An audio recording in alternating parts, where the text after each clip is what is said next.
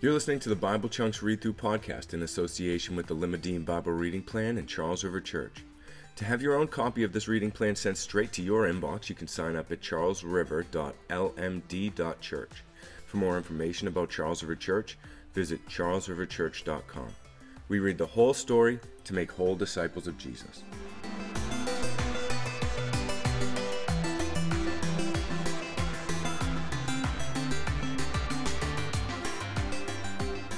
Hey, welcome to Bible Chunks, where we read through the Bible in the chunks or sections based on themes that it was designed to be read in so we can get a better handle on the story of God. My name's Kevin. That's enough about me. Let's dive into the Word. Today we'll be reading Luke 24 1 through 24 53. 53 verses today, finishing up the Gospel of Luke, finishing up all four Gospels today. But on the first day of the week, at early dawn, they went to the tomb, taking the spices they had prepared. And they found the stone rolled away from the tomb.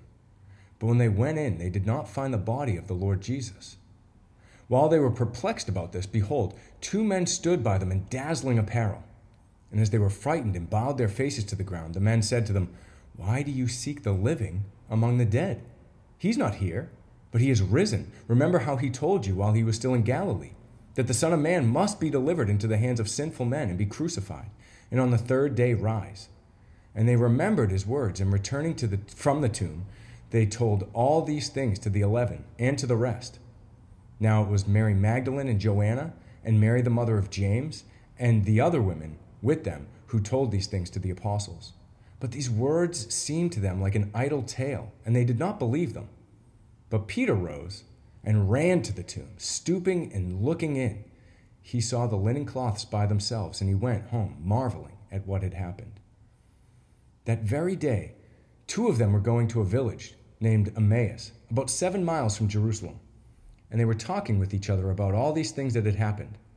While they were talking and discussing together, Jesus himself drew near and went with them, but their eyes were kept from recognizing him.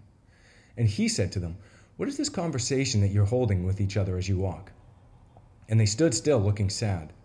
Then one of them, named Clopas, answered, Are you the only visitor to Jerusalem who does not know the things that have happened here in these days? And he said to them, What things? And they said to him, Concerning Jesus of Nazareth, a man who was a prophet, mighty in deed and word before God and all the people, and how our chief priests and rulers delivered him up to be condemned to death and crucified him. But we had hoped that he was the one to redeem Israel. Yes, and besides all this, it's now the third day since these things happened. Moreover, some women of our company amazed us. They were at the tomb early in the morning, and when they did not find his body, they came back saying that they had even seen visions of angels who said that he was alive. Some of those who were with us went to the tomb and found it just as the women had said, but, but him they did not see. And he said to them, O foolish ones, and slow of heart to believe all the prophets have spoken. Was it not necessary that the Christ should suffer these things and enter into his glory? And beginning with Moses and all the prophets, he interpreted to them in all the scriptures the things concerning himself. So they drew near to the village to which they were going.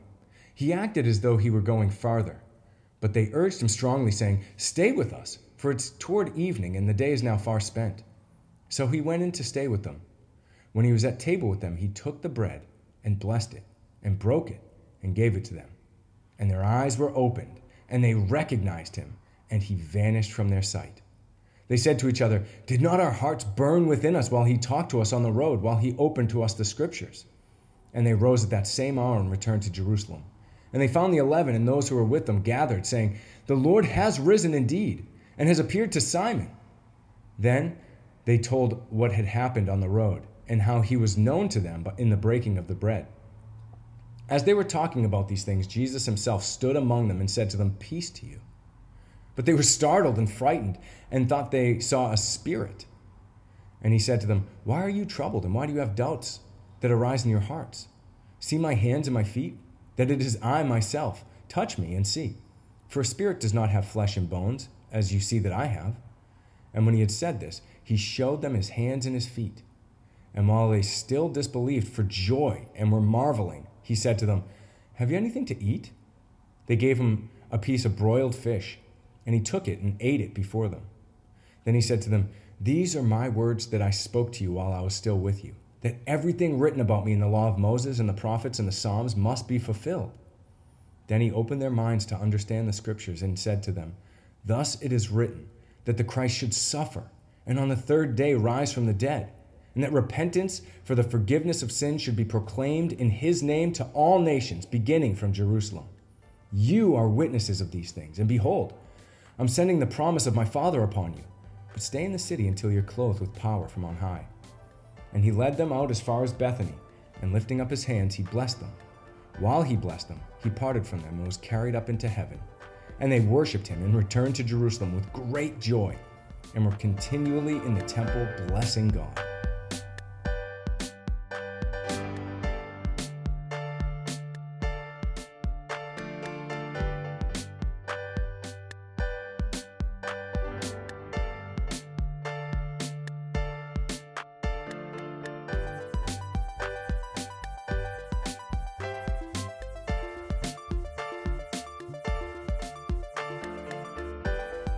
And here we have it.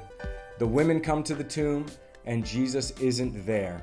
It's Luke's take, it's his version of this story that we've heard now uh, three other versions of this story. They all line up with one another, but emphasize different details. And Luke shows that, again, uh, it's, it's the women who are first at the temple. And then Peter rises and he goes to the tomb. He leaves out John because it's not as important. Peter as we'll see as we get into the book of Acts, Peter is the head of the church early on in Jerusalem, as Jesus had commissioned Peter to do that.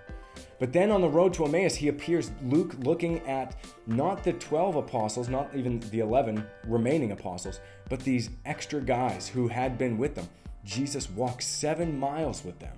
Now, that's not something that, a, that somebody who uh, had just been crucified uh, should be able to do. So, this is not him waking up in the tomb, miraculously moving the stone, folding up his clothes, and then playing the best prank on the history of the world.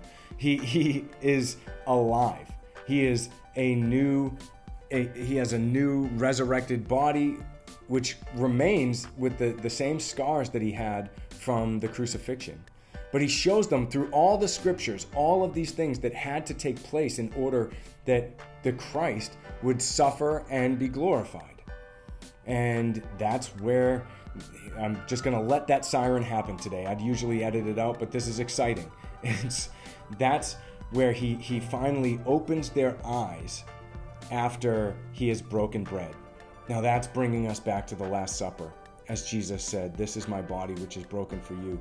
Do this in remembrance of me. And as soon as he breaks the bread, they remember him. He allows their eyes to be opened and they see him for who he is. And then he appears to the disciples. Actually, before he even appears to the disciples, they run back after the seven mile journey. They run seven miles back to Jerusalem and they're like, Guess what? We just saw the Lord. And the, the, the apostles all say, Yeah, Peter saw him too.